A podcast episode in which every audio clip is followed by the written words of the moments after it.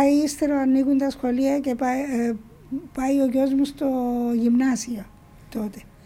Και όταν ήρθε στο Εντεσπρός ρωτώ πού είναι, πώς είναι ο Παντελής; Ο Παντελής ήταν ένας συμπαθητής του που τον πατέρα του τον είχαν σκοτώσει οι Τούρκοι μέσα στο μπάνιο της, ε, του εξοχικού τους στην Κερίνια, εκεί στο χώρο που έγινε η εισβολή. Και μου λέει καλά. Του λέω σίγουρα είναι καλά ο Παντελής. Ναι, γιατί να μην είναι. Και δεν επέτρεπε να συζητήσουμε τίποτε για το φίλο του και μου λέει, άκουσε, όταν επέμενα εγώ μερικές φορές μου λέει, άκουσε μάμα, ο Παντελής ήταν εκεί, ο Παντελής ξέρει τι έγινε, ξέρει ότι είναι ο πόλεμος, ξέρει ότι ο πατέρας του θυσιάστηκε για τον τόπο και εδώ βάζουμε τελεία και προχωρά ο Παντελής. Μου είχαν κάνει κατάπληξη τα παιδιά πόσο ρήμασαν σε τόσους, σε ένα μήνα, σε δύο μήνες. Από τον Ιούλιο μέχρι τον Σεπτέμβρη πόσο ρήμασαν αυτά τα παιδιά. Σήμερα θεωρείτε ότι Και όλος εκείνος ο πόνος των προσφύγων, των βιασμένων γυναικών, πού διοχετεύθηκε. Είναι... Ίσως είναι κάτι που εσείς συζητούμε.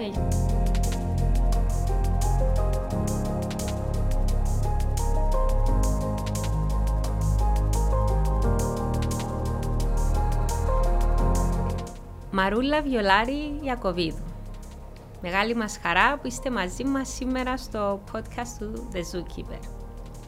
Και εμένα είναι η χαρά μου, Άννα, γιατί από ό,τι διάβασα έχω να κάνω με έναν νέο άνθρωπο που θα, έπρεπε, θα ήταν μεγάλη μου χαρά να του έπαιρνα εγώ συνέντευξη για να προβάλλω τα, τα επιτεύγματά τους σε τόσο νεαρή ηλικία.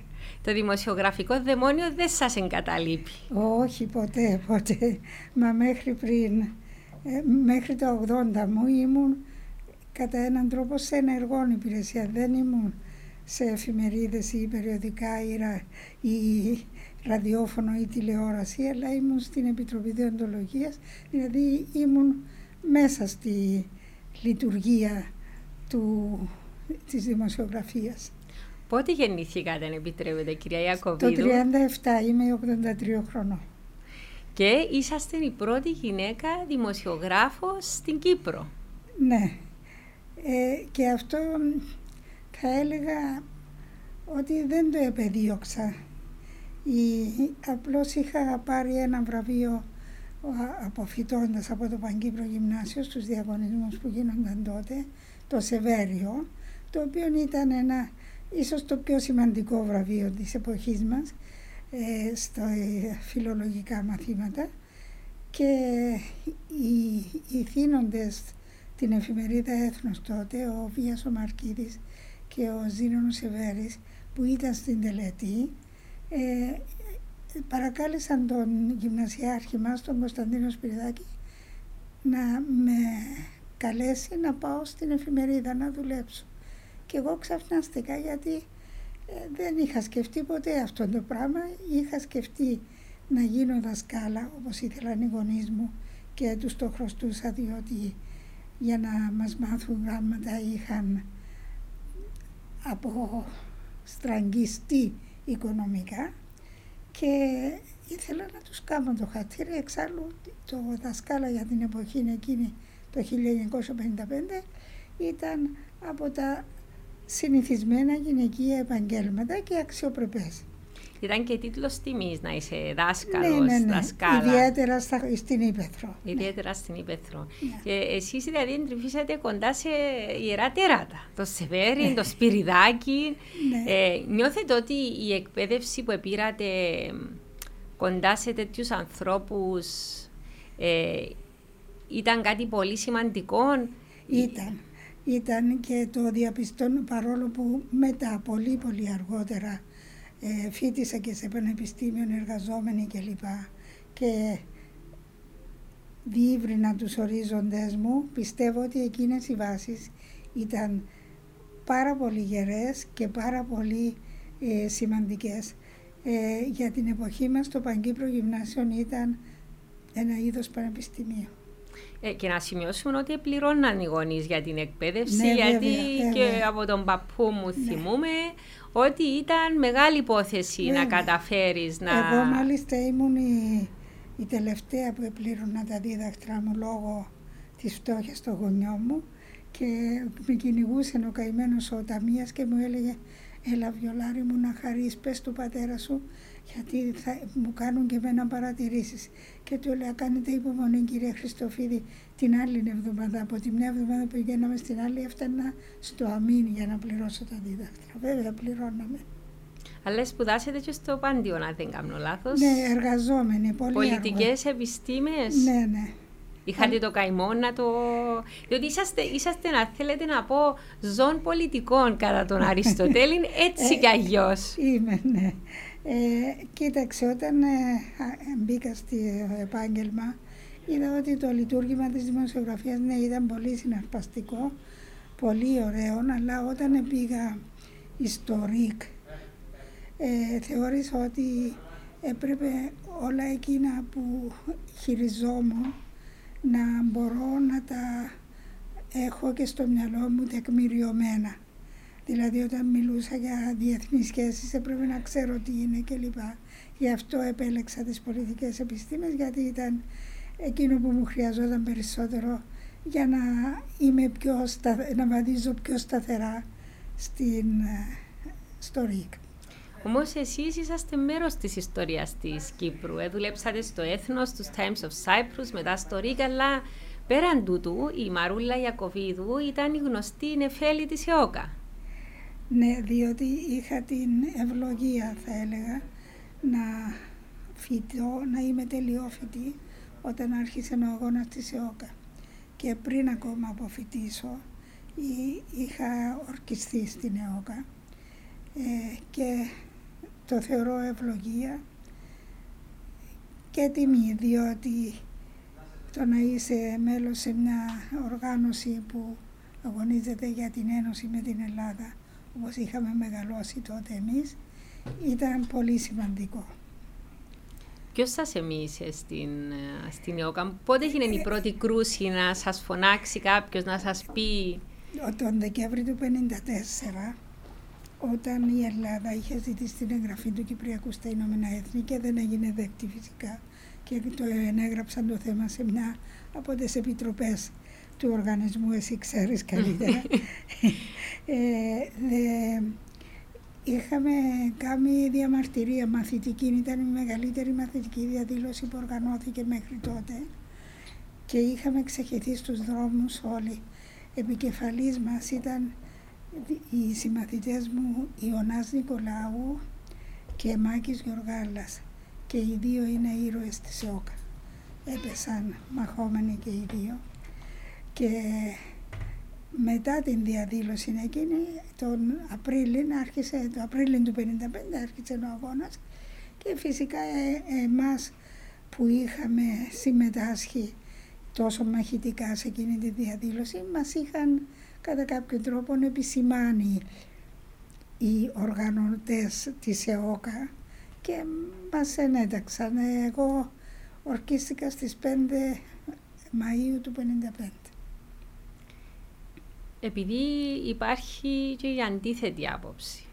Ε, νομίζω ίσως έγινε αρκετά έντονο τα τελευταία χρόνια να ακούγεται μια άποψη ότι κακώς έγινε ο αγώνας της ΕΟΚΑ. Φαντάζομαι ακούσατε και εσείς Σίγουρα. παρόμοια σχόλια. Βέβαια.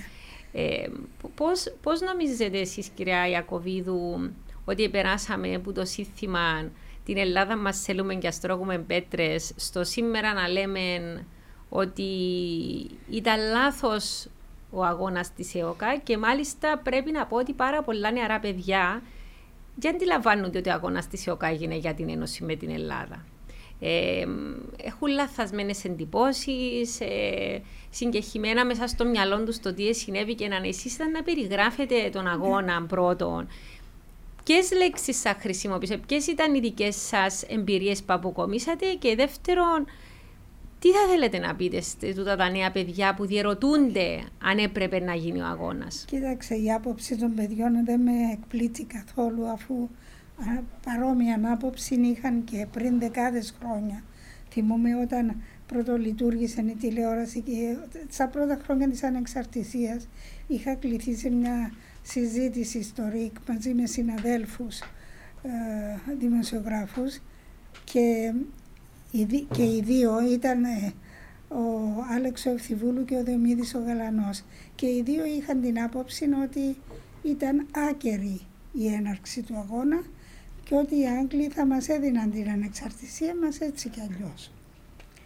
Ε, και εμένα η απάντηση μου ήταν ότι ε, ε, δεν, δεν, δεν θεωρώ ότι αυτή θα ήταν η εξέλιξη αφού και τώρα ακόμα όποια πέτρα σηκώσουμε τους Άγγλους θα βρούμε από κάτω να απεργάζονται το κακό της Κύπρου και είπα έτσι αυθόρμητα για μένα ο αγώνας είναι και παραμένει το δισκοπότερο της ιστορίας.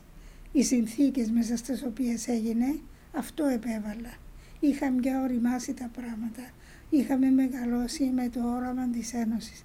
Εγώ θυμούμαι να, τον πατέρα μου να μας παίρνει μικρού, του δημοτικού μαθητές στο γασιπί, το παλιό γασιπί, για να ακούσουμε τον Κυρινίας Μακάριον, τον δεύτερο.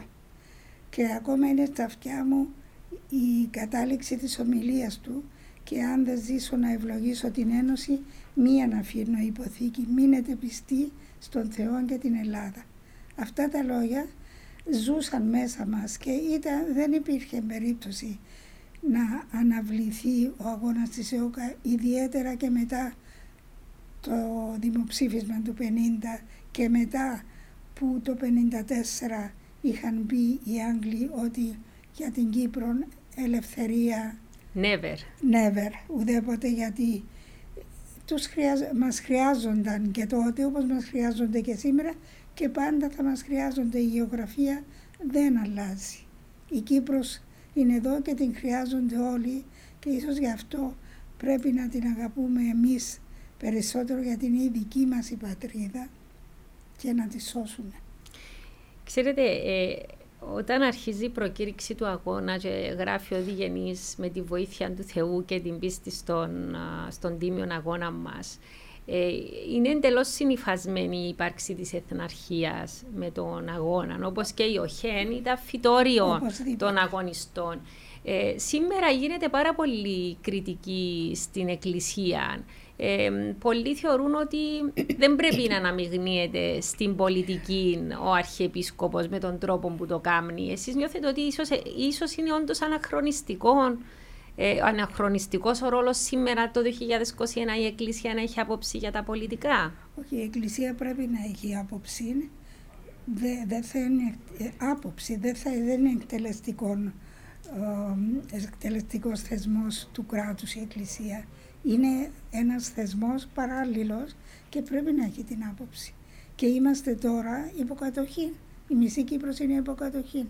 Η εκκλησία μας παραμένει εθναρχούσα με την έννοια της κατοχής. Όταν ήμασταν υποκατοχή η εκκλησία ήταν εθναρχούσα και η εκκλησία οργάνωσε τον αγώνα. Η εκκλησία έκτισε σχολεία. Ο εθνομάρτυρας Κυπριανός έκτισε το Παγκύπρο Γυμνάσιο για να μορφωθούν οι άνθρωποι να μορφωθεί ο κόσμος και να ε, είναι ικανός να επιδιώξει την ελευθερία του. Επειδή αναφέρατε τον εθνομάρτυρα Κυπριανό, ε, δεν ξέρω αν, αν καταφέρατε να το δείτε, ε, να το είδατε. Έτσι πρόσφατα ήταν ένα θεατρικό έργο που το ανέβασε ο Δήμος Στροβόλου, το έγραψε η Αθή Ζαχαριάδου. Ε, ονομάζεται «Ημέρες μέχρι την Ενάτη». Ναι. Και δείχνει τα διλήμματα του Αρχιεπισκόπου Κυπριανού ε, με τις απειλές των Τούρκων, με την αρχή του αγώνα, τι να κάνουν αφού οι υπόλοιποι Έλληνες ξεσηκώνονται κτλ.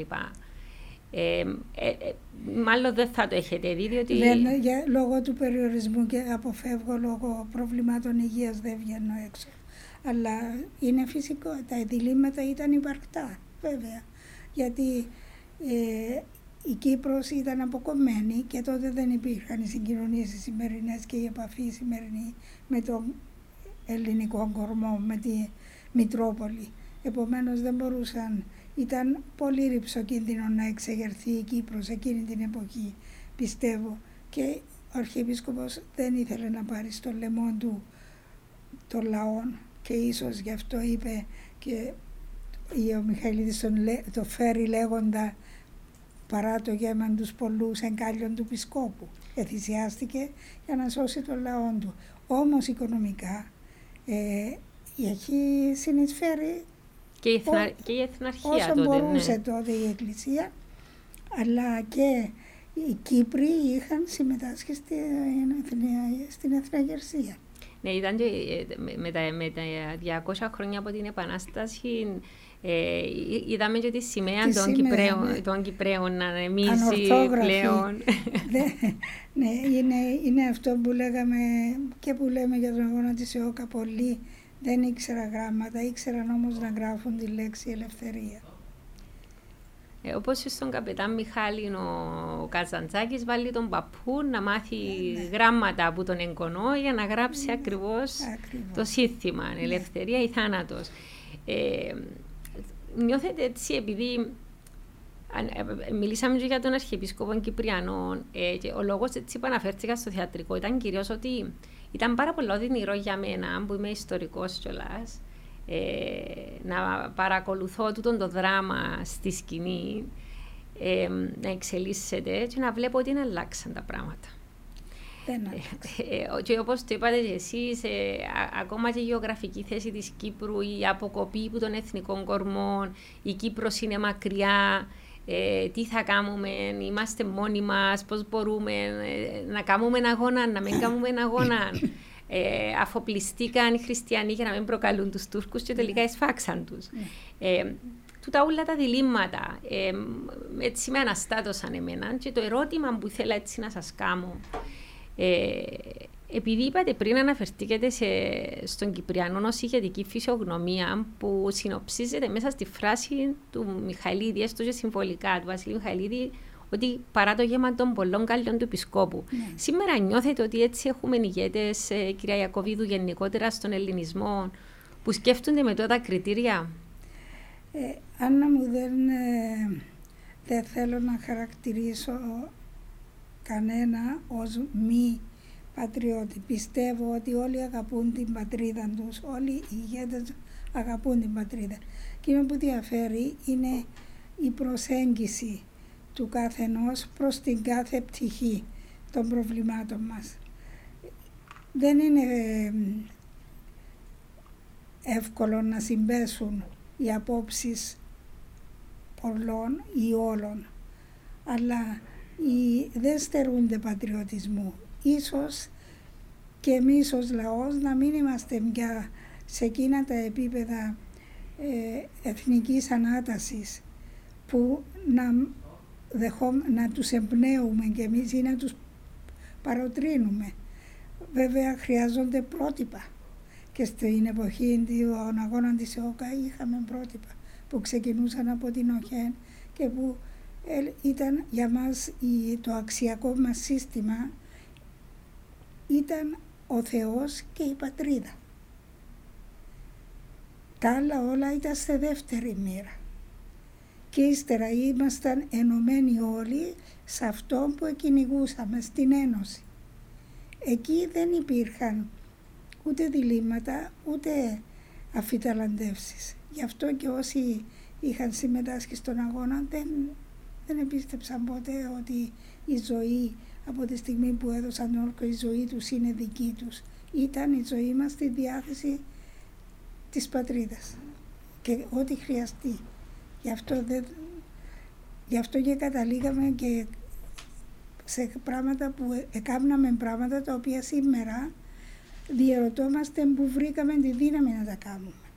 Θέλετε να μας περιγράψετε κάποια γεγονότα που σας στιγμάτισαν, που σήμερα Ένα... τα βρίσκεστε έτσι εξωπραγματικά πέραν του ανθρώπινου δυνατού; Ε, είναι πάρα πολλά, αλλά θα περιοριστώ σε μερικά.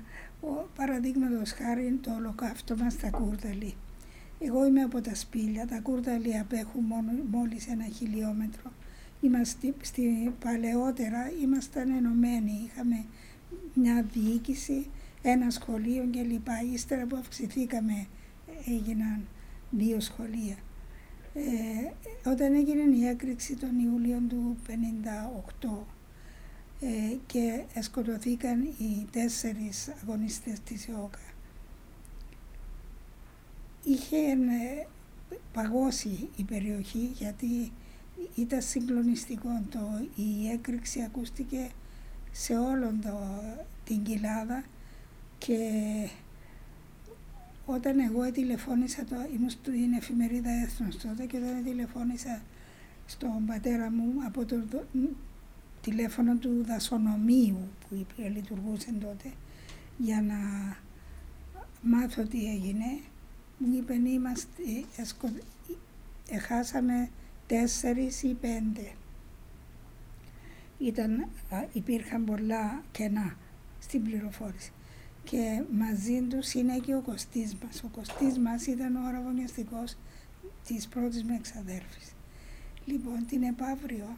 Ο Κώστας Αναξαγόρο. Κώστας Αναξαγόρο. Εκεί θυσιάστηκαν ο Αντρέας ο Πατσαλίδης που ήταν ο ιδιοκτήτης του σπιτιού στο οποίο συναντήθηκαν, ο, Παναγι... ο Κώστας Αναξαγόρου που αναφέραμε πριν και ήρθαν έρθει στο σπίτι του Πατσαλίδη εκείνη την ημέρα ο Παναγιώτης Γεωργιάδης που με πολύ συγκίνηση έμαθα ότι είναι ε, αδερφός του παππού σου γιατί θα σου πω τι, πώς με συγκλώνησε ο παππούς σου εκείνη την ημέρα. Ε, και ήρθε ο Παναγιώτης ο Γεωργιάδης μαζί με τον Αλέκο Κωνσταντίνο φέρνοντας και μια νάρκη για να τους διδάξουν πώς χρησιμοποιείται και να τους την αφήσουν ώστε ο Κωστής και ο Ανδρέας, ο Πατσέλης, να την πάρουν και να ανατινάξουν το δασικό σταθμό Πλατανιών, στον οποίο και οι δύο εργάζονταν. Και έγινε η έκρηξη και ανατινάχθηκαν και η γυναίκα του Πατσαλίδη του, σου του είχε ετοιμάσει φαγητό γιατί του είπε θα έχω φίλους μου σήμερα εδώ, θα έρθει ο Κωστής. Ύστερα ανέβηκε και της είπε Είμαστε τέσσερις, του λέει εντάξει, της λέει εντάξει εγώ ετοίμασα φαγητό για περισσότερους και έφυγε να πάει στα υπερβόλια και, ώσπου, και πριν προλάβει να προχωρήσει άκουσαν την έκρηξη. Ήταν και έγκυος αν δεν κάνω λάθος. Ήταν έγκυος ναι και είχε και στην αγκαλιά της το κοριτσάκι τους που ήταν τότε 16 μηνών η Μαρία. Ε, επέστρεψε η γυναίκα ε, και είδε το σπίτι της να ερήπια. Ε, και σε λίγα λεπτά είχε φτάσει και η Μαρία, η εξαδέρφη μου, η αργονιαστικά του Κωστή από τα σπήλια και έψαχνε μέσα στα ερήπια να βρει τον αργονιαστικό της διότι ήξερε εκείνη ότι ο Κωστής πήγαινε στο τάδε μέρος. Και μετά τους ε, ήρθε η αστυνομία, ο στρατός κλπ. Τους εμάζεψαν και τους έφεραν στο νοσοκομείο της Λευκοσίας.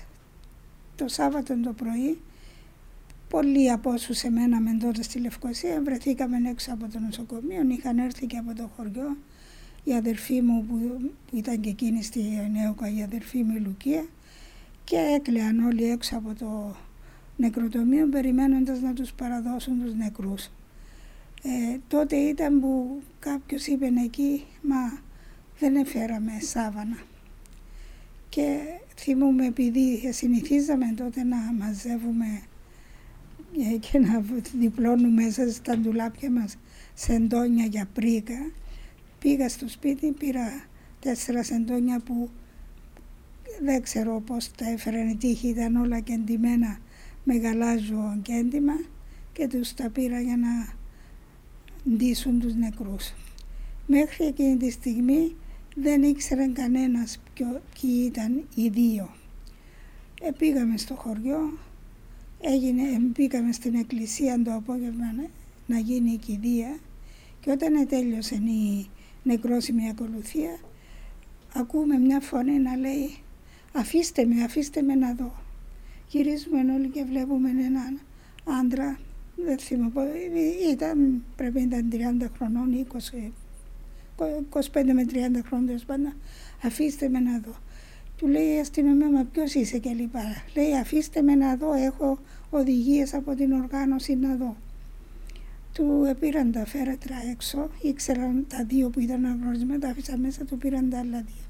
Έψαξε το πρώτο, είπε όχι, το άνοιξαν το τελευταίο και τότε έβαλε τα χέρια, ήταν το, ο άνθρωπος που ήταν μέσα ήταν κομπαντιασμένος από την έκρηξη.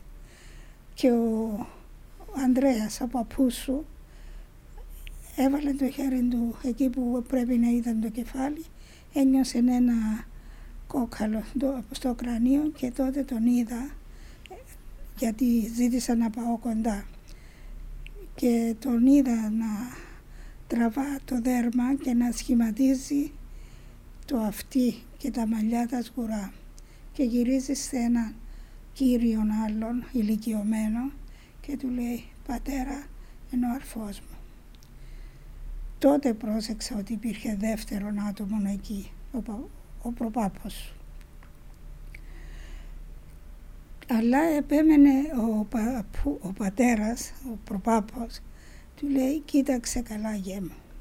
Και τότε τον είδα να ψάχνει στη Σιαγώνα και βρήκε ένα χρυσοδόντι. Του λέει πατέρα, πατέρα είναι ο παραρφός μου. Σίγουρα είμαι σίγουρος πως είναι αρφός. Και λέει στην αστυνομία αφήστε με να τον πάρω στα λιβάδια, στο χωριό του.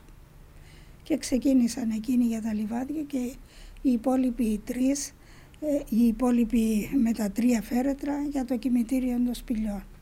Έθαψαν τους δύο τους γνωστούς στο, σε κοινόν τάφο και τον άγνωστον τον έθαψαν μόνος του. Τρεις ημέρες μετά ήρθε η, μια κυρία την οποία ήξεραμε όλοι διότι ήταν από το γειτονικό χωριό της Κακοπετριάς η Ελπινίκη και είπε θέλω να μου ξεθάψετε το γιο μου πώς να γίνει τούτο, πάει στο κημητήριο, κλάματα και οδυρμοί και τότε της λένε εκεί δεν μπορεί να γίνει εκταφή, πρέπει να πάρεις άδεια από τις αρχές κλπ. Και πάει μαζί με, με ένα κοριτσάκι που είχε μαζί της να πάρουν άδεια και έγινε η εκταφή την επομένη. Και βλέπω εκείνον το, η μητέρα εκεί να φωνάζει θέλω να δω το, το χέρι του και διαπλώνεται ένας βραχίωνας στον αέρα και να λέει τότε ναι, ένα ο Αλέκος μου, Αλέκο μου πώς έγινες έτσι. Συγκλονιστήκαμε εκεί, τον έβαλαν τον νεκρό στο φέρετρο, σε ένα πιο μεγάλο φέρετρο που είχαν φέρει μαζί τους και ξεκινήσαμε για να το θάψουμε στο Βαρόσι. Εκεί ζούσε η μητέρα με τον γιο της. Ήταν ο μοναχογιό της, νομίζω. Ήταν ο ε. μοναχογιό της και είχε χωρίσει με τον άντρα της και μεγάλωσε αυτόν το παιδί μόνη της. Και το Μάιο του 1958 είχαν, ο Αλέκος είχε τολμήσει να σταθεί μπροστά στον Δίαρ. Δίαρ ήταν ένας ανακριτής Άγγλος όπου, στον, όπου ελέγεται ότι κανένας δεν μπορεί να σταθεί μπροστά του και στάθηκε ο Αλέκος και τον εκτέλεσε στην Αμόχωστο, στο, κοντά στο κινηματοθέατρο Ηρώων και το ανατείναξαν οι Άγγλοι. Και ο, Αλέ, ο Αλέκος διέφυγε, πήγε στα βουνά, ενώθηκε με την ομάδα του Παναγιώτη Γεωργιάδη, ο οποίος είχε μεγάλη υπευθυνότητα στην περιοχή, ήταν υποτομεάρχης νομίζω, και ε, σε δύο μήνες ήταν Μάιος, τον Ιούνιο σκοτώθηκε, σε δύο μήνες σκοτώθηκε. Αλλά το άλλο συγκλονιστικό είχα όταν έκανα το ντοκιμαντέρ Μάνες Ηρώων. Είχα συναντήσει την ε, Ελπινίκη γιατί ζούσε τότε. Και... Στο ΡΙΚ μιλάτε, ναι, το ναι, ντοκιμαντέρ, ναι. ναι. Ε, και εκεί ε, όταν την συνάντησα μου λέει είχα πάει την ε, η μέρα της κηδείας, το 20 του μηνός, είχε πάει, 21 που γινόταν η κηδεία, είχε πάει η γυναίκα να ανάψει καντήλι στη Δερίνια. Και εκεί, ενώ άναβαν τα καντήλια, έπεσε και έσπασε το καντήλι του Αγίου Αντωνίου της Εκκλησίας. Και είπε τι θέλει να μου δείξει άραγε ο Άγιος Αντώνιο. Και ύστερα λέει θυμήθηκα ότι Άγιον Αντώνιον είχε στα σπήλια που ερχόταν και εκείνη αφού ήταν γειτονικό χωριό όταν γινόταν η πανήγυρης. Και όντως εκείνη την ώρα που έσπαζε το καντήλι γινόταν η νεκρόσιμη ακολουθία για εκεί. Ε, μετά τον Αλέκο τον πήραν να το θάψω στην Αμόχωστον, τους ακολούθησα. Είχα και μια περιπέτεια προσωπική γιατί σταμάτησα να κατεβάσω τον φωτογράφο μας να αφήσει το φιλμ να εμφανιστεί τότε και να συνεχίσουμε το ταξίδι. Ήμουν στην οδό Νατσαγόρου έξω από ένα φαρμακείο και μου ήρθε η έμπνευση να ανοίξω το αυτοκίνητο να βάλω νερό. Και το νερό, ήρθε ένας πίδακας καυτός στο πρόσωπό μου και μου με έκαψε ολόκληρο το πρόσωπο. Και έτρεξε ο φαρμακοποιός, μου έβαλε μια κίτρινη θυμού με αληθή και έκατσα, όταν ήρθε ο φωτογράφος, τρόμαξε, του λέω έμπα μέσα και φεύγουμε. Και πήγαμε να ακολουθήσαμε την πομπή. Στη λύση είχα καταρρεύσει από τους πόνους και ευτυχώς ήταν εκεί. είχαν κάνει, είχα σταματήσει την πομπή για να αποτίσω φόρον τιμή στον ήρωα και ήταν εκεί οι γονείς του Αυξεντίου και η, η Βασιλού την οποία τότε θεωρούσαμε Άρα αγωνιαστικά του. ενώ ήταν γυναίκα του τελικά. Ναι. Και ε, ήταν η Βασιλού η οποία με ήξερε και πήγε με, έφερε μου, πήρε με σε ένα πρόχειρο νοσοκομείο που είχαν εκεί και με περιποιήθηκαν τέλος πάντων και συνέχισα πια στην Αμόχωστο. Οι Εγγλέζοι ε, όταν έφτασαμε μου είπαν ότι δεν με επιτρέπεται να μπει. Επέμενα θα μπω, είμαι δημοσιογράφος, θα σας καταγγείλω κλπ. κλπ. Μετά από τον Καυγάνε μπήκα, αλλά υπό τον όρο ότι θα επέστρεφα στη Λευκοσία πριν από τα μεσάνυχτα. Και όντως επέστρεψα πριν από τα μεσάνυχτα, επία στο τυπογραφείο, ε, όταν με είδαν οι συνάδελφοι εκεί και οι τυπογράφοι ετρώμαξαν, τους είπα δεν είναι τίποτε, αφήστε με. Επία σε μια γωνιά, έγραψα το ρεπορτάζ μου και όταν τελειώσα, όταν το παρέδωσα, τότε ο Γιώργος, ο μετέπειτα σύζυγός μου που ήταν και συναγωνιστής μου και συνάδελφος, ε, πήγαμε και με συνόδευε πάντα μετά το τέλος της δουλειάς με, επειδή περνούσε από το σπίτι μου με άφηνε εμένα και συνέχιζε. Ε, μου λέει εντάξει είπες φύγετε και σε αφήσαμε τώρα τι θα γίνει; Ε, του λέω τώρα θα πάμε στο Λισαρίδι. Ο ίδιος ο Γιώργος ε, ε, κατοικούσε εκεί. Και λέμε τι να κάνουμε στο Λισαρίδι, του λέω να τον ξυπνήσουμε. Πήγαμε, ε, ε, με κοίταζε χωρίς να αντιδρά ο Γιώργος γιατί ήξεραν ότι σε τέτοιες περιπτώσεις δεν υποχωρούσα. Ε, είπα στην νοσοκόμα που ήταν εκεί, σε παρακαλώ ξύπνα το γιατρό. Ε, να, απλώς να πούμε για, όσους, για τους νεότερους ότι ο Λισαρίδης ήταν γιατρός εξού και ήταν γνωστός γιατρός. ως ο γιατρός. Ναι, ο γιατρός και ήταν και μέλος της ΕΟΚΑ. Είπα στην νοσοκόμα, σε παρακαλώ ξύπνα το γιατρό, τον ήρθε αμέσω στο γραφείο του, μόλις με βλέπει τι έγινε, του είπα τι έγινε, δεν θα ξεχάσω το πόσο καθησυχαστικός και πόσο ε, ανθρώπινος ήταν επειδή είχαμε και ήταν αδελφικός φίλος ενός εξαδέρφου μου και είχαμε οικογενειακή σχέση και μου λέει μην ανησυχείς Μαρούλα δεν θα σου μείνει σημάδι και εγώ τότε ένιωσα τα δάκρυα μου να τρέχουν και του λέω γιατρέ δεν με ενδιαφέρει το σημάδι πονώ πονούσα φρικτά τέλος πάντων είχε, με, αυτή η περιπέτεια ε, με συγκλώνησε γιατί ε, είχα και προσωπικούς δεσμούς με τα άτομα που είναι πλέκοντο. Και ήταν μια πράγματι ήταν το πιο πολύ άνθρωπο ατύχημα που είχε η ΟΚΑ και ήταν άδικο γιατί μια ξέρω εγώ απροσεξία ποιος ξέρει τι έγινε. Χάσαμε, χάσαμε τέσσερις αγωνιστές πολύ σημαντικούς. Ναι, ξέρετε για τον Παναγιώτη Γεωργιάδη είναι επειδή ήταν, η οικογένεια μου ήταν πολύ λιγομίλητη για το θέμα. Ε, και εγώ δεν ήξερα πόσο σημαντικός ήταν ο ήταν Παναγιώτης. Ήταν πολύ σημαντικός. ήταν, ήταν εντεταγμένο στην ΕΟΚΑ πριν ακόμα αρχίσει, πριν από την 1η Απριλίου και ήταν ο σύνδεσμος του Διγενή με τον Μακάριο. Ε, μου τον έχουν περιγράψει ως άτομο ε, πάσης, υπεράνω πάσης υποψίας, απολύτως εμπιστοσύνης. Ε, χαίρομαι που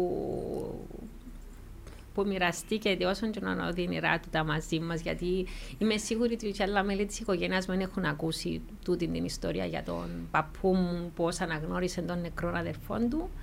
Ε, τα, που, που τα, έγραψα, ναι. τα έγραψα στο ρεπορτάζ, αλλά δεν ασχολήθηκα μετά ούτε να τα, και πολλά τα παρέλειψα. Για παράδειγμα, το, ο θέμα των σεντονιών δεν το ανέφερα πουθενά. Για μένα είναι συγκλονιστικό ότι αλλά η πρίκα ανάγκα... σαν το σάβανο του... Ναι, αλλά, ναι, αλλά του... και αναγκάστηκα να το πω γιατί η μάνα του Κωστή στην ημέρα της θανατικής ανάκρισης ε, πήγα στο δικαστήριο και ήταν μαζί με την νύφη της, την αρροβανιαστικιά του. Και μετά όταν τέλειωσε τους είπα να σας πάρω στα σπήλια. Ε, τις έβαλα στο αυτοκίνητο για να τις πάρω στο χωριό που, που θα έμενα, που θα πήγαινα. Και στη διαδρομή η γυναίκα έφερνε στο μυαλό της το γιο της κλπ. Και, και ξέσπασε σε κάποια στιγμή και λέει και κόρη μου λέει ε, αφήκετε τους γυμνούς να τους θάψουν; Και τότε της είπε η Μαρία όχι μην ανησυχείς αυτό και αυτό έγινε και από τότε η γυναίκα του έλεγε παντού γιατί το έλεγε σαν για να ανακουφιστεί ότι το παιδί, στο παιδί της είχαν γίνει τα πρέποντα και γι' αυτό αναγκάστηκα πια να μην το κρύβω. Κυρία Ιακωβίδου, ε, εκείνη την εποχή οι άνθρωποι ένιωσα έτσι ότι αντιμετώπιζαν τα πράγματα με μια στοικότητα. Δηλαδή ήταν το χρέος μας που έκαναμε, δεν ήταν τίποτε σπουδαίο. Ε, μα αυτό ήταν. Αυτό ήταν. Απλώς κάναμε το καθήκον μας, δεν κάναμε τίποτε παραπάνω. Και οι συναγωνιστές μας έδωσαν τη ζωή τους. Εμείς επιζήσαμε και δεν ξέρω αν, είναι, αν είμαστε τυχεροί ή άτυχοι, γιατί με, το, με όσα ζούμε τώρα δεν ξέρω ποιοι ήταν περισσότερο τυχεροί. Αλλά τότε ναι, το θεωρούσαμε φυσιολογικά όλα. Ε, θυμούμαι όταν πήγα στο κρυσφύγετο του Αυξεντίου μετά το υπογραφή των συμφωνιών και όταν άφησαν ελεύθερους πια και τους συναγωνιστές του από τις φυλακές κλπ. Πήγαμε στο Κρυσφύγετο και στην, όταν προσκύνησαν το χώρο της θυσίας του αρχηγού τους είπαν αυθόρμητα να πάμε στους γονείς του. Και ξεκινήσαμε από εκεί. Εγώ δημοσιογραφικά καλύπτοντας όλες αυτές τις ιστορίες και πήγαμε στη Λύση τους οποίους γονείς είχα συναντήσει πολλές φορές φυσικά και είχα συνδεθεί στενά μαζί τους και με όλη την οικογένεια και η μάνα του Αυξεντίου ήταν στην πόρτα και τι έκαμε. Καλώς μας ήρθετε παιδιά στο σπίτι του Γλιόρη που μαζί του επολεμήσετε στο Μασεράτα όρη. Μας υπεδέχθη με στίχους και ύστερα όπως εκείνη ε, συγκινημένοι, τους αγκάλιασαν και λοιπά και ήθελαν να δουν το δωμάτιο του Αυξεντίου και με τη, τη Βασιλούν και λοιπά. Η, η μάνα συνέχιζε να μας πλέκει στίχους. Το ίδιο με συγκλόνισε η μάνα του, του Κάριου.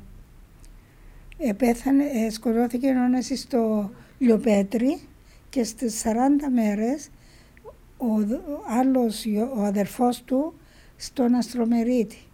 Και τι λέει, πώς αντίκρισε αυτή η γυναίκα. Κάθε 40 και ένα γιο βιώσει στην πατρίδα και ελπίζω ότι σύντομα να έρθει η ελευθερία. Εκείνο που με συγκλώνησε είναι ότι τούτε, τούτες οι περιοχές, η Μεσαρκάνα που η Μεσαωρία, είχαν, είχαν την ποιητική φλέβα μέσα τους και είχαν μια ε, ε πώς το λέμε, προσέγγιση των πραγμάτων που δεν τη συναντάς εύκολα. Ναι, και η στοικότητα δεν ξέρω. Το δικό μου παραδείγμα θα ήταν ότι ας πούμε στο σπίτι της γιαγιάς μου και του παππού μου που ήταν αδερφός του Παναγιώτης ε, ήταν το καντήλι η γιαγιά μου πάντα. Mm. Αγαπούσε τον πολλά τον κουνιάδων της. Πάντα λέει μου έτσι κρυφά ήταν ο πιο καλός που τα παιδιά ναι, τη πεθεράς ναι. μου. Και λέει το σιγά να μην το ακούσει ο παππούς μου ναι, ναι. να κακοφανιστεί. Είχε το καντήλι στους Αγίους και δίπλα τη φωτογραφία του Παναγιώτη. Ναι. Τούτη ήταν η τιμή που για μέσα εκεί έκαμε το καθήκον το καθήκον. Δεδομένο. Ναι, όπως η μητέρα μου ε, το θεωρούσε αυτονόητο. Ε, πήγαινε ο αδερφός της το 1914 στον Πρώτο Παγκόσμιο Πόλεμο ε, σκοτώθηκε. Οι Εγγλέζοι τους έστειλαν έναν παράσημο και το είχαν κρυμμένο μέσα στο, στην κασέλα με τα ρούχα της γιαγιάς που ήθελε να τις φορήσουν όταν πεθάνει και με μια σημαία ελληνική. Και εγώ ψάχνοντας εκεί τα ήβρα και τα ανακάτωνα και μου έβαλαν τις φορές γιατί ψάχνω είναι... και ρωτούσα συνεχώς τι είναι. Δεν ξέρω κόρη μου. Επίε να πολεμήσει, ένιρτε πίσω, έτσι είναι ο πόλεμος. Και ο, θα, ε, εκείνο, ε, μέσα, μου, μέσα μου εμένα δεν είχε τελειώσει η ιστορία. Και το, γύρω στο 2000 όταν άκουσα ότι ο καθηγητής ο Παπαπολιβίου ε, όταν έμαθα ότι ασχολείται με τη συμμετοχή των Κυπρίων στους ε, διάφορους πολέμους, ε, τον παρακάλεσα, του έστειλα ένα γράμμα στη Θεσσαλονίκη, τον παρακαλούσα, του έδινα τα στοιχεία του ουθίου μου, το όνομα του δηλαδή, δεν είχα και τίποτε άλλο, ε, και τον παρακαλούσα αν έβρει τίποτε να μου το πει. Και το 2014 ε, μας τηλεφωνά να επιβεβαιώσουμε τον αριθμό που είχε πίσω το παράσημο και λέει ήβρα τον. Και πήγαμε μαζί στη Θεσσαλονίκη, είναι θαμμένο στο κημητήριο της Μίκρας, 100 χρόνια ακριβώς μετά το έναρξη του πολέμου και κάναμε τρισάγιον εκεί. Για μένα δεν είχε τελειώσει, αλλά για τη μάνα μου ήταν επί εγκόρη μου, δεν ήρθε, έτσι είναι ο πόλεμος. Ξέρετε ότι γεννή στην προκήρυξη του αγώνα είχε, είχε γράψει ότι ο δυνάστης έχει τον αριθμό, λέει. Ναι, έχει ε, τους αριθμούς και τα μέσα εμείς έχουμε την ψυχή. Με το μέρος μας, εμείς έχουμε την ε. ναι. Ε, τούτη η ψυχή, κυρία Μαρούλα, ακριβώς τι είναι, δηλαδή πόσο χρόνο είσαστε εσείς που τα κάνετε τούτα ούλα, δημοσιογράφος, οδηγούσατε, μες στη νύχτα, ε, ε, ε, παρακότε τους Εγγλέζους και μιλούμε για μια εποχή... Εξακώνω μαζί τους συχνά, όταν ήμουν σύνδεσμος της ΕΟΚΑ, έπαιρνα αλληλογραφία και ο Θεός με βοήθησε να μην συλληφθώ, γιατί έχοντας έναν curfew pass λεγόμενο, δηλαδή ένα δελτίο ελεύθερης κυκλοφορίας, το οποίο χρησιμοποιούσαμε όταν ήταν ε, κατοίκον περιορισμός και ε, με εκείνον το χαρτάκι εγώ κυκλοφορούσα, έπαιρνα φαγητό και αλληλογραφία στα παιδιά που ήταν, ήταν ε, κρυμμένα στο υπόγειο του εργοστασίου της ΣΕΤΕ και είχαν τον πολυγράφο για να κάνουν το εγερτήριο σάλπισμα και τα φυλάδια κλπ. Και δεν μπορούσαν να κυκλοφορήσουν. Επίαινα στη μάνα του εξαδέρφου μου, ήταν ένας από την ομάδα του Φιλιππίδης, έπαιρνα τα εκεί, τα παραλάβανε ο Κούρος, ο Παντελής ο Κούρος και τα έκαναν ό,τι έπρεπε να κάνει και όταν μες σταματούσαν οι Εγγλέζοι για να με ρωτώ, μα πού πάεις, δεν είναι εδώ, το δελτίο σου επιτρέπει να πάεις μεταξύ γραφείου και σπιτιού. Εδώ δεν είναι το σπίτι. Ναι, λέει, ας πούμε σε μια περίπτωση. Τηλεφώνησε με μια θεία μου, η οποία είναι ηλικιωμένη, ότι η αρρώστηση είναι πρέπει να πάω να την πάρω στο γιατρό. Ποιος να την πάρει, αφού μόνο εγώ μπορώ. Η άλλη περίπτωση, ε, τηλεφωνήσα στο γραφείο ότι υπάρχει μια πυρκαγιά εδώ στην περιοχή, αφού δεν ήταν η περιοχή μου. Και πάω να δω τι γίνεται. Ε, ε, ε μου έρχονταν, είναι τα μόνα ψέματα που είπα στη ζωή μου. Αλλά μου έρχονταν τόσο αυθόρμητα που απορώ σήμερα. Και το άλλο που είχα, ε, επειδή ήταν και η παθητική αντίσταση, εγώ έπαιρνα έναν, είχα πάντα στη τσάντα μου ε, τα τσιγάρα που εκάπνιζα και ένα μπακέτο αγγλικά τσιγάρα κρέβαινε. Και μόλις με σταματούσαν, έτσι με όλη τη φυσικότητα του κόσμου, άνοιγα τη τσάντα μου, έβγαλα το εγγλέζικο το πακέτο και τους κερνούσα. Και μου, μου είπε μια φορά ένας, μα τούτα είναι εγγλέζικα. Ε, τι, αυτά καπνίζω. Ε, λέει μου, μα εμπαθητική αντίσταση, η ΟΚΑ απαγορεύει το. Ε, λέω, εντάξει, ας το απαγορεύει η ΟΚΑ. Ε, τι να πω, ε, Έχω τα για κάλυψη. ε, όταν οι μαθητές από τη Σεβερή Βιβλιοθήκη έριχνα τις πέτρες και όταν ένα παιδί τραυματίστηκε, θυμούμαι και τον έπιασα και τον επήρα ε, στο, δίπλα στο ιατρείο του Σπυριδάκη του γιατρού για να τον σώσω.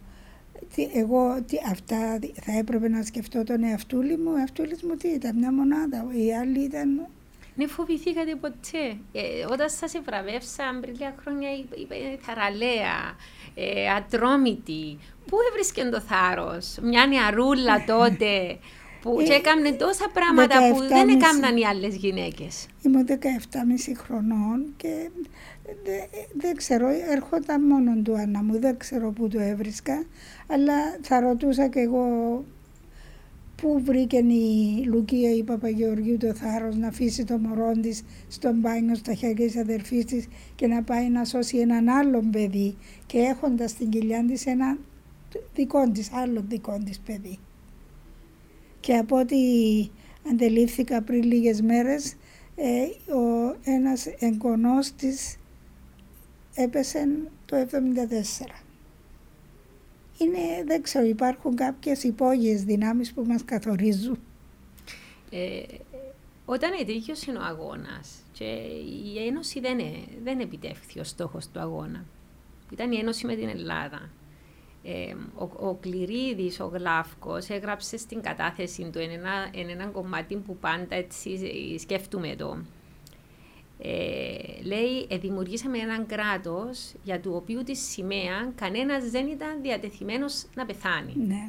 Τούτον ήταν το πρόβλημα με την ναι. Κυπριακή Δημοκρατία. Πώς ένιωσετε εσείς ότι πρέπει να υπήρξε ναι. απογοήτευση όταν ο αγώνας ήταν ένωση και μόνο ένωση Πολύ και φτάνουμε σε, μια, σε ένα συμβιβασμό για την ελληνική κοινότητα, για τους Έλληνες της Κύπρου που αξιούσαν ένωση με την μητέρα Ελλάδα. Ε, Πώς νιώσατε; Απογοήτευση. Πλήρη απογοήτευση μέχρι, τι να σου πω, αρρωστήσαμε, δεν θα ήταν υπερβολή.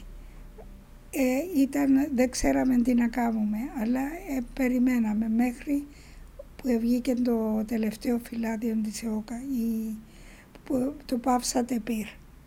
Εκεί ο Διγενής πλέον έλεγε εντάξει δεν επιτύχαμε το στόχο μας, ε, μας ε, συγκεντρωθείτε όλοι υπέρ του Μακαρίου και δημιουργήστε το νέο κράτος ενωμένοι κλπ. τότε ε, θεωρήσαμε ότι έπρεπε να πειθαρχήσουμε και να συνεχίσουμε να, προσπαθ... να κάνουμε ό,τι μπορούμε για να στήσουμε το κράτος το οποίο μας εδόθη. Μας εδόθη, δεν ήταν η επιδίωξή μας. Ξέρετε όμως κάποιοι ε, δεν υπάκουσαν, ίσως δεν έπαυσαν πυρ, λάθος, λάθος ο τρόπος που το έθεσα, δεν έπαυσαν πυρ να το βάλω εισαγωγικά. Δηλαδή δημιουργήθηκε η ΟΚΑΒΙΤΑ. Ε, ε, πολύ αργότερα. Πολύ αργότερα. Ναι. Ε, όμως ε, θέλω να το αναφέρω τούτο γιατί είναι μαρτυρίες που μου εδωθήκαν εμένα που πολλά άτομα που συμμετείχαν στην ΟΚΑΒΙΤΑ ε, που το έκανα γιατί θεωρούσαν ότι από, από αγνών πατριωτισμό, τώρα γνωρίζοντας το τι έγινε μετά και το που καταλήξαμε, σίγουρα και τούτο μου έχει υποθεί ότι αν ξέραμε ναι. τι, τι εκρύβεται πίσω, δεν θα συμπεριφερού, ναι. δεν θα εκάμναμε τι εκάμναμε. Ε, υπήρχαν όμως και τα σχέδια των ξένων και η Χούντα ήταν μια κατάσταση η οποία οδήγησε την Κύπρο σε μια τραγική, σε μια τραγωδία ουσιαστικά. Στην τραγωδία του 1974. Εσείς που επειδή ζήσατε και το πραξικόπημα και την εισβολή, μετά που είχατε βιώσει έναν αγνόν αγώνα, όπως ήταν ο αγώνας της ΙΟΚΑ, Πώς τα βιώσετε, διότι εξακολουθείτε να είσαστε δημοσιογράφος, είσαστε στο ΡΙΚ. Ναι, ναι, ναι. Ε, είχατε πλέον αποτυπώματα, βλέπατε συνεχώς. Ε, ήταν η δουλειά σας τα αποτυπώματα της καταστροφής. Πώς το βιώσατε εσείς του τον κυρία Μαρούλα, πού είσαστε εσείς τις μέρες; Κοίταξε, από το. Εννοείς το πραξικόπημα. Ναι, και μετά στην ε, εισβολή. το, αλλά θα κάνω ένα σχόλιο στο ότι πολλοί λένε ότι ε, διαφωνούσαμε με τον Μακάριο γιατί ε, του κατελόγησαν ότι εγκατέλειψαν την Ένωση και εκείνοι ήθελαν την Ένωση. Όμως έβλεπαν μέσα σε τόσα που γίνονταν γύρω μας οι Τούρκοι από το 1959 είχαν υπογραφεί συμφωνίες και τον ίδιο χρόνο έφερναν όπλα στην Κύπρο κρυφά. Έβλεπαν ότι οι Τουρκοί ετοιμάζονταν, δεν μπορούσε και ήξεραμε όλοι πια το ρόλο που είχαν δώσει οι Άγγλοι στους Τούρκους και έπρεπε να έχουμε υπόψη μας ότι δεν θα έμεναν με σταυρωμένα χέρια. Ε, το ότι πολλοί το έκαναν από πατριωτισμό, το πιστεύω και θεωρώ ότι και εκείνοι είναι προδομένοι όπως και όλοι μας. μας ε, διότι το, έγινε το πραξικόπημα, Εφτάσαμε στο σημείο να είναι στην Αρχιεπισκοπή αδέρφια να πολεμά ο ένας από μέσα και ο άλλος από έξω. Ε, ζήσαμε όλη εκείνη την τραγωδία και ύστερα ήρθε η εισβολή. Ε, ήταν το πρόσχημα, ήταν τέλος πάντων αυτό που περίμεναν οι Τούρκοι τόσο καιρό. Νιώθετε ότι η αντίδραση που υπάρχει μέσα στους κόλπους της αριστεράς όχι μόνο εύλογα για, τον, για το τι έγινε στο πραξικόπημα από την ΕΟΚΑΒΙΤΑ, διότι ε, όπως είπατε και εσείς υπήρχαν απώλειες σε ανθρώπινες ζωές. Φτάσαμε στο σημείο να σκοτώνουμε ένας τον άλλον ε, λόγω φρονημάτων. Ναι. Ε, θεωρείτε ότι η αντίδραση που δημιουργήθηκε και για τον αγώνα της ΕΟΚΑ μετά μέσα στους κόλπους της αριστεράς ότι ίσως προέλθε από το πραξικόπημα ή υπήρχε από πριν Όχι, διότι οι, οι, ας πούμε, οι, οι αριστεροί θα πούν ότι μα η ΕΟΚΑ έβαλε τα με αριστερούς, δολοφονούσε ναι. αριστερούς. Ε, υπάρχει το αφήγημα ότι η ΕΟΚΑ σκοτώνε Τουρκοκύπριους. Ε, από την άλλη μεριά να ακούσει ακριβώς τα αντίθετα. Η δική σας ναι. εμπειρία, η προσωπική, ποια ήταν για τούτο; Η ΕΟΚΑ, το αφήγημα του Ακέλ Δέστεκη, η ΕΟΚΑ δεν σκότωνε ε, αριστερούς. Η ΕΟΚΑ σκότωνε τους προδότες. Μία οργάνωση ε, ανταρτών όπως ήταν η ΕΟΚΑ, μια μυστική οργάνωση εκτελεί τον προδότη, εκτελεί τον αντίπαλο της.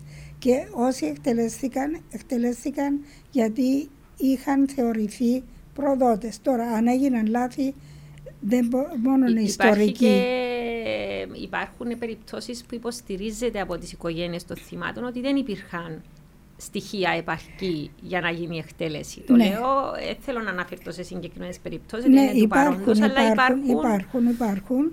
Και, αλλά αυτά όλα δυστυχώς έπρεπε να ερευνηθούν τότε που υπήρχε ακόμα, που ζούσαν ακόμα οδηγενείς ή που ζούσαν οι τομεάρχες να διευκρινιστεί γιατί εξεδελέστη ο Α, ο Β. Με ποιες πληροφορίες, με, με ποια βάση, στοιχεία, ναι. Και αν δεν τεκμηριώνεται ενοχή, τότε να αποκατασταθεί η μνήμη τους. Διότι κουβαλούν τη ρετσινιά του προδότη. ναι. Εγώ είμαι, Αδίκως ε, μπορεί ναι, κάποιοι. Ναι, ίσο, εγώ αυτό θεωρώ ότι έπρεπε να γίνει και το είπα επανειλημμένα. Δεν μπορείς να καταλογίζεις ε, σε, σε ολόκληρη την οργάνωση ότι η ΕΟΚΑ σκότωνε προδο, ε, αριστερούς, όχι. Η ΕΟΚΑ σκότωνε προδότες. Αν η ΕΟΚΑ έκαμε λάθη, έπρεπε τότε να διερευνηθούν. Σήμερα πια είναι αργά. Δηλαδή, αν ζουν, μερικοί, αν ζουν αρκετοί της ΕΟΚΑ, αλλά δεν ήταν ίσως να μην είναι αυτοί που μπορούν να δώσουν απαντήσεις. Αλλά το ότι η, το ΑΚΕΛ θεωρούσε λάθος τον αγώνα, τον θεωρούσε και πριν από το πραξικόπημα. Και εγώ φυσικά είμαι... Παρότι ήταν, ε, ήταν υποστηριχτές του ναι, ενωτικού αγώνα στην και αρχή. Και για το δημοψήφισμα ήθελαν εκείνοι να οργανώσουν το δημοψήφισμα και τελικά το οργάνωσε η Εθναρχία. Βέβαια, ήταν ως και ιδεολογικά έτσι έπρεπε να ήταν, να ήταν επαναστάτες. Ε, στο πραξικόπημα, εσείς πώς νιώσατε όταν είδατε άτομα που ήταν γνωστοί σας, ξέρατε τα να σκοτώνει ένας τον άλλον; Πώς το νιώσατε μα, το, μετά που, είχα... που, βιώσατε στην Ιώκα που είπατε ήταν μια ομόνια, μια ομοψυχία, ένας αγώνας αγνός. Είχαμε συντριβεί πολύ πριν από το πραξικόπημα. Είχαμε συντριβεί από τη 69, 70, 71 όταν άρχισαν να αδράει η ΟΚΑΒ είχαμε συντριβεί διότι ο εμφύλιος δεν μπορούσε να οδηγήσει. Αλλά το ότι θα βρίσκονταν ε, άνθρωποι δικοί μας να συνεργαστούν με τη Χούντα των Αθηνών για να ανατρέψουν την κυβέρνηση και να φέρουν αυτό την καταστροφή, αυτό ε, μας εξεπερνούσε το, η σκέψη μας.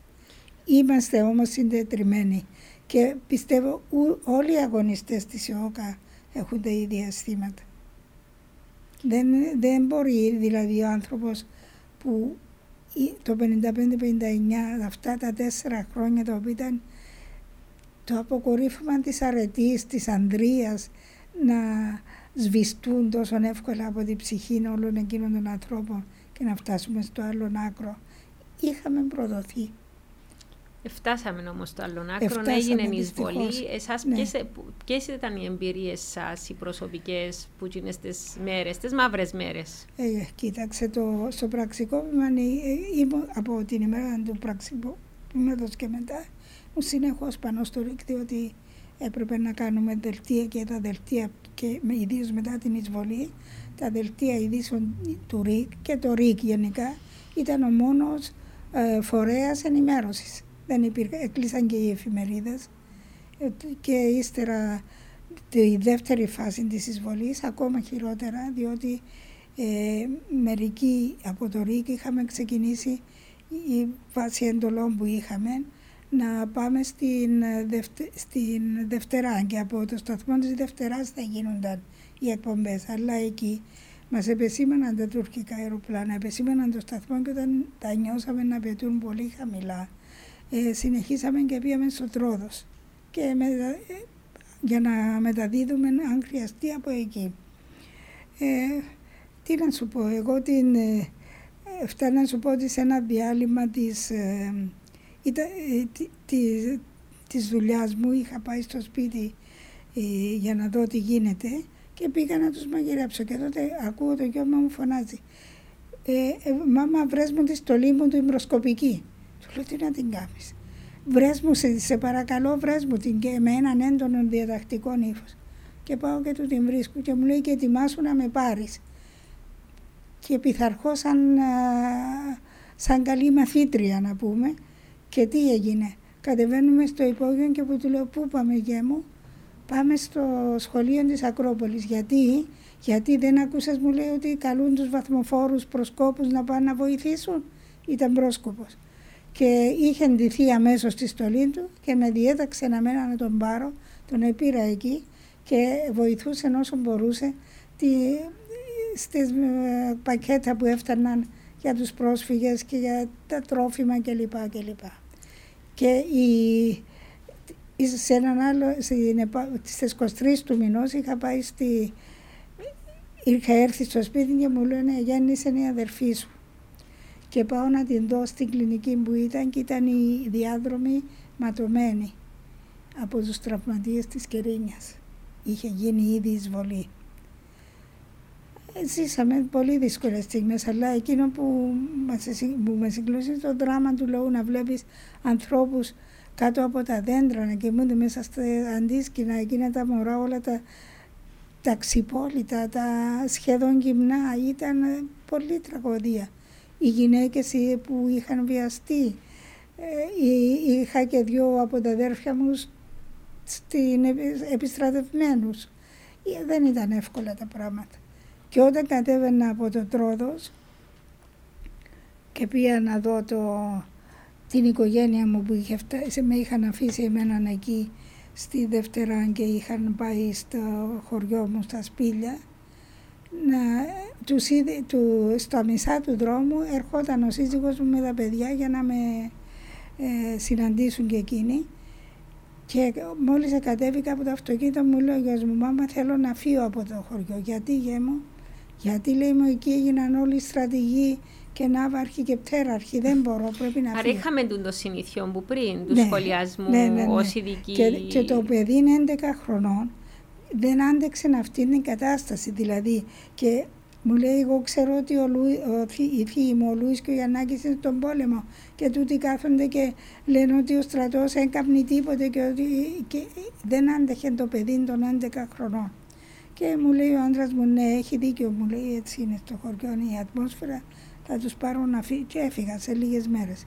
Η κόρη μου ήρθε, ύστερα άνοιξαν τα σχολεία ε, και ήταν εκείνη πότε το ήταν 8 χρονών, ήταν ναι, 8 το ε, 9 σχεδόν. Και εχανόταν κάθε διάλειμμα από το σχολείο. Και μου λένε οι δασκάλοι, τι γίνεται, χάνεται το παιδί κάθε διάλειμμα. Τι πιάνω στέλνω, τη Ελένη μου τι γίνεται, πού, τι, πού είσαι, τίποτε μάμα, είμαι εντάξει, είμαι, είμαι στο σχολείο. Μα αφού χάνεσαι το διάλειμμα, πού πάει, πουθενά δεν έλεγε. Στο τέλος εμάθαμε ότι έφευγε το διάλειμμα, πήγαινε κάθε μέρα και έβαλε ένα σημείωμα, έγραφε πάνω σε μια κόλλα ε, Κίσιντζερ είσαι δολοφόνος πήγαινε έβαλε το στην πρεσβεία της Αμερικής που ήταν εκεί κοντά στο σχολείο τους του Λικαβητού. Το έβαλε μέσα στο χαρτό. Στο χτίριο του Παρασκευαίδη, ναι. Ναι, ναι. το έβαλε μέσα στο γραμματοκιβώτιο της πρεσβείας και έφευγε. Πάει ύστερα, ανοίγουν τα σχολεία και πάει, ε, πάει ο γιος μου στο γυμνάσιο τότε. Και όταν ήρθε στο εντεσπρόσμες, πού είναι, πώς είναι ο Παντελής; Ο Παντελής ήταν ένας συμπαθητής του που τον πατέρα του τον είχαν σκοτώσει οι Τούρκοι μέσα στο μπάνιο της, ε, του εξοχικού τους στην Κερίνια, εκεί στον χώρο που έγινε η εισβολή. Και μου λέει καλά. Του λέω σίγουρα είναι καλά ο Παντελής. Ναι, γιατί να μην είναι. Και δεν επέτρεπε να συζητήσουμε τίποτε για το φίλο του και μου λέει, άκουσε, όταν επέμενα εγώ μερικές φορές μου λέει, άκουσε μάμα, ο Παντελής ήταν εκεί, ο Παντελής ξέρει τι έγινε, ξέρει ότι είναι ο πόλεμος, ξέρει ότι ο πατέρας του θυσιάστηκε για τον τόπο και εδώ βάζουμε τελεία και προχωρά ο Παντελής.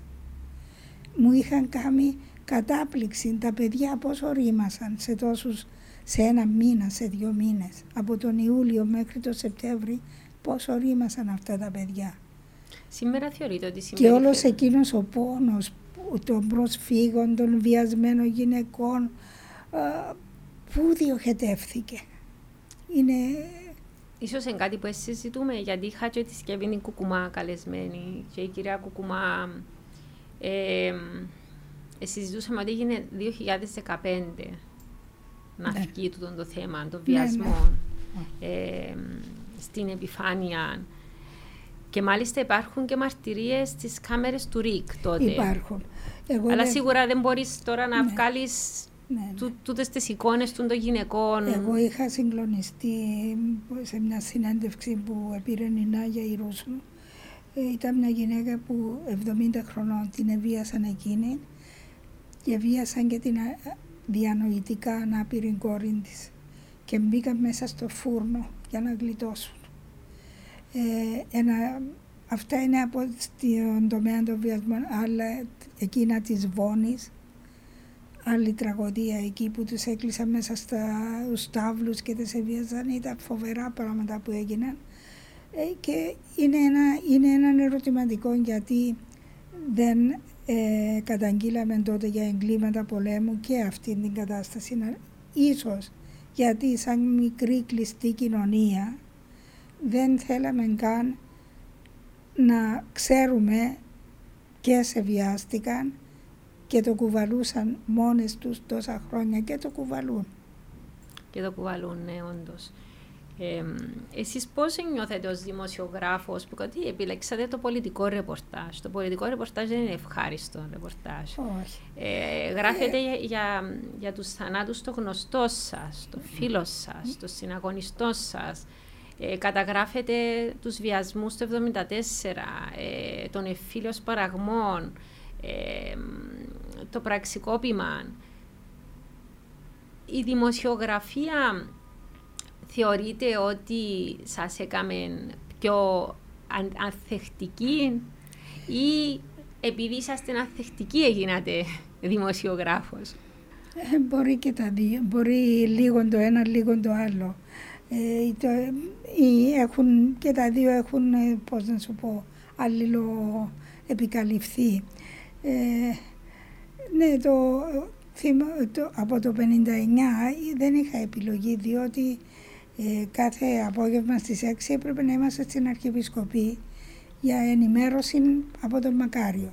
Οι πολιτικές εξελίξεις τότε δεν είχαν ούτε κυβερνητικό εκπρόσωπο ούτε τίποτα. Ήταν ο ίδιος ο Μακάριος εκεί και εμείς γύρω του να μας ε, λέει... Εσείς άντρες και εσείς. Άντρες κατά πλειοψηφία και εσείς. Όλοι οι άντρες εκτός από και εγώ. Όλοι οι άντρες και εγώ. Ναι. Ξέρετε, ε, η, η Νάνσια η Χαρίδη, η οποία ήταν και μια ε, ε, πιο νεαρή που σας βέβαια, αλλά ήταν πάλι από τις λίγες γυναίκες που κάνουν πολιτικό ρεπορτάζ, περίγραψε μας σε μια, σε μια εκπαιδευτική ημερίδα που είχαμε κάνει, ε, πώς ήταν να καλύπτει το Κυπριακό. Και ότι ήταν ναι. εκείνη μαζί με τον Κατσαμπά, τον ναι. Δημήτρη Αντρέου. Ναι. Ε, και ήταν η κορούς στην αρχή. Ναι. Ε, μέσα σε εκείνους όλους τους δημοσιογράφους, τους πιο παλιούς, τις παλιές τις καραβάνες κτλ. Εσείς πώς νιώθετε, δηλαδή και ο χώρος της πολιτικής και ο χώρος της δημοκρα... δημοσιογραφίας είναι ανθρωκρατούμενοι μέχρι και σήμερα. Ε, νιώθατε ότι υπήρχε προκατάληψη, ε, πολε... πώς την πολεμήσατε, είχατε εμπόδια, πώς το δέχτηκε η οικογένεια σας, ο κοινωνικός περίγυρος, Κοίταξε, το να είστε δημοσιογράφους. Ναι, η οικογένεια μου είχε πολλά, ε, δεχόταν πολλά, πολλά, πολλές ε, ε, παρατηρήσεις, νουθεσίες, επικρίσεις, επικρίσεις σχόλια, ότι μα έχετε την κόρη σας να δουλεύει, να γυρίζει. Και να οδηγάει, οι γυναίκε δεν οδηγούσαν. Ναι, όχι. Μα ούτε, ούτε, επιτρέπε, ούτε κυκλοφορούσαν οι γυναίκες τα βράδια. Εγώ έπρεπε να κυκλοφο, κυκλοφορούσα μέχρι τι 3 το πρωί, αφού εκείνη την ώρα να έκλεινε η εφημερίδα. Κάποτε δουλεύαμε μέχρι και 4 και 5 το πρωί. Ε, και η μάνα μου θυμούμε, τους έλεγε την εξής απάντηση. Έμαθα την κόρη μου να σέβεται τον εαυτό της και να έχω την έννοια της. Ο καθένας να βλέπει τα δικά του. Και αυτή έβαλε τελεία. Ε, εγώ από την πλευρά μου βλέποντας, ε, δεν, δεν είχα παράπονο από τους τότε συναδέλφους. με, είχα, με σέβονταν. Μπορώ να σου πω ότι και στο, όταν πήγαινα στο τυπογραφείο που οι τυπογράφοι είχαν πάντα μια γλώσσα ε, πολύ, ε, πώς να πούμε, ε, shocking. Άλλασαν ε, κουβέντα όταν πήγαινα εγώ εκεί. Ε, ένιωσα σεβασμό, ένιωσα αγάπη και εξου, με, μου έδειξαν και την εκτίμηση τους όταν ιδρύθηκε η Ένωση Συντακτών. Με επέλεξα στο, ναι, με είχαν στο Διοικητικό Συμβούλιο και ύστερα όταν ήταν να καταρτιστούμε σε σώμα ομόφωνα μου ανέθεσαν τη γραμματεία. Δεν έχω παράπονο από τους συναδέλφους. Ε, όσον αφορά το ρεπορτάζ, εκείνον είχαμε τότε, εκείνον έπρεπε να κάνουμε. Υπήρχαν όμως προκατάληψη. Και πιο μετά, ας πούμε, μια γυναίκα να κάνει πολιτικό ρεπορτάζ. Το, ε, ε, υπήρχαν κάποια. Νιώσετε εσείς ότι ε, κάποιοι μπορούν να σας υποτιμούσαν στην αρχή, να μαν. Δεν στην πρώτη επαφή δεν το νιώσατε. Δεν νιώσα υποτίμηση. Ίσως να σου πω ήταν και η, η, παλαιό, η, η αντίληψη μου από παιδί ότι δεν διαφέρω από κανέναν εκτός σωματικά ας πούμε. Είναι, είμαι ένας άνθρωπος, είμαι γυναίκα, εκείνος είναι άνθρωπος και είναι άντρας. Είμαι κορίτσι, εκείνος είναι αγόρι, αλλά είμαι άνθρωπος, δεν ένιωσα. Και έπαιζα με τα αγόρια που ήμουν μικρή. Δεν, δεν είχα επιτρέψει ποτέ σε κανέναν να με βάλει σε άλλη ομάδα. Ποιο ήταν το μυστικό της επιτυχίας σας στη δημοσιογραφία, ήταν να δώσετε έτσι μια συμβουλή τώρα στις γυναίκες δημοσιογράφους σήμερα. Που πάλι είναι αρκετές, αλλά δεν είναι ίσως ο αριθμός με τους άντρες που κάνουν πολιτικό ρεπορτάζ, ειδικά. Ναι, αλλά είναι πάρα πολλές γυναίκες στη δημοσιογραφία. Και, και καλές γυναίκες, καλές δημοσιογράφοι. Και πάρα πολλές, πάρα πολλές τιμούν το επάγγελμα, κοσμούν το επάγγελμα και το χαίρομαι αυτό ε, και πραγματικά τις αγαπώ και τις τιμώ. Ε, τι, τι συμβουλή να τους οι συνθήκες είναι εντελώς διαφορετικές σήμερα. Βλέπω ότι εργάζονται ε, πολύ υπεύθυνα. Δεν, δεν βλέπω να είναι καμιά γυναίκα λιγότερο υπεύθυνη από τους άντρες. Και εξού και έχουν ε, ανεβεί στα σκαλιά του λειτουργήματος. Είναι ο, σεβα, ο σεβασμός προς τον εαυτό τους είναι το κυριότερο, η κυριότερη άμυνα, η πιο ανθεκτική άμυνα. Τελειώνοντας κυρία Ιακωβίδα, σας μια τελευταία ερώτηση. Θεωρείτε ότι από όλα εκείνα τα συγκλονιστικά που ζήσετε με τον αγώνα της ΕΟΚΑ έμεινε μαγιά. Υπάρχει μαγιά σήμερα για να εμείς οι νεότεροι να καταφέρουμε να κάνουμε κάτι για τον τόπο που είναι μοιρασμένος και διχασμένος, ακόμα και για τα πιο απλά πλέον είμαστε διχασμένοι; Είμαστε διχασμένοι, αλλά πιστεύω ότι όταν βρεθούμε προκινδύνου, να μου πεις κάθε μέρα βρισκόμαστε και κάθε μέρα διαφωνούμε. Αλλά εγώ πιστεύω ότι δεν, ε, δεν έφυγε εντελώς η αρετή από τον Έλληνα και δεν έφυγε εντελώς το θάρρος και η, η αγάπη προς την πατρίδα. Δηλαδή πιστεύω ότι αυτός ο τόπος αξίζει να τον αγαπούμε και αξίζει να τον κάνουμε όπως μας αξίζει. Άρα πρέπει να βρούμε τους τρόπους. Ε, είπαμε ότι η μεθοδολογία είναι ποικίλη, αλλά εμείς πρέπει να βρούμε εκείνο που θα μας οδηγήσει στο στόχο να μην χάσουμε την πατρίδα μας. Είναι κρίμα και για όσους έφυγαν και για όσους θα έρθουν. Έχουμε ευθύνη. Το κράτο αυτόν για όσους έφυγαν και για όσους έρθουν. Έχουμε ευθύνη. Έχουμε ευθύνη. Μαρούλα, Βιολάρια, Κοβίδου, σας ευχαριστώ πάρα πολύ για τη συζήτηση. Και εγώ ευχαριστώ.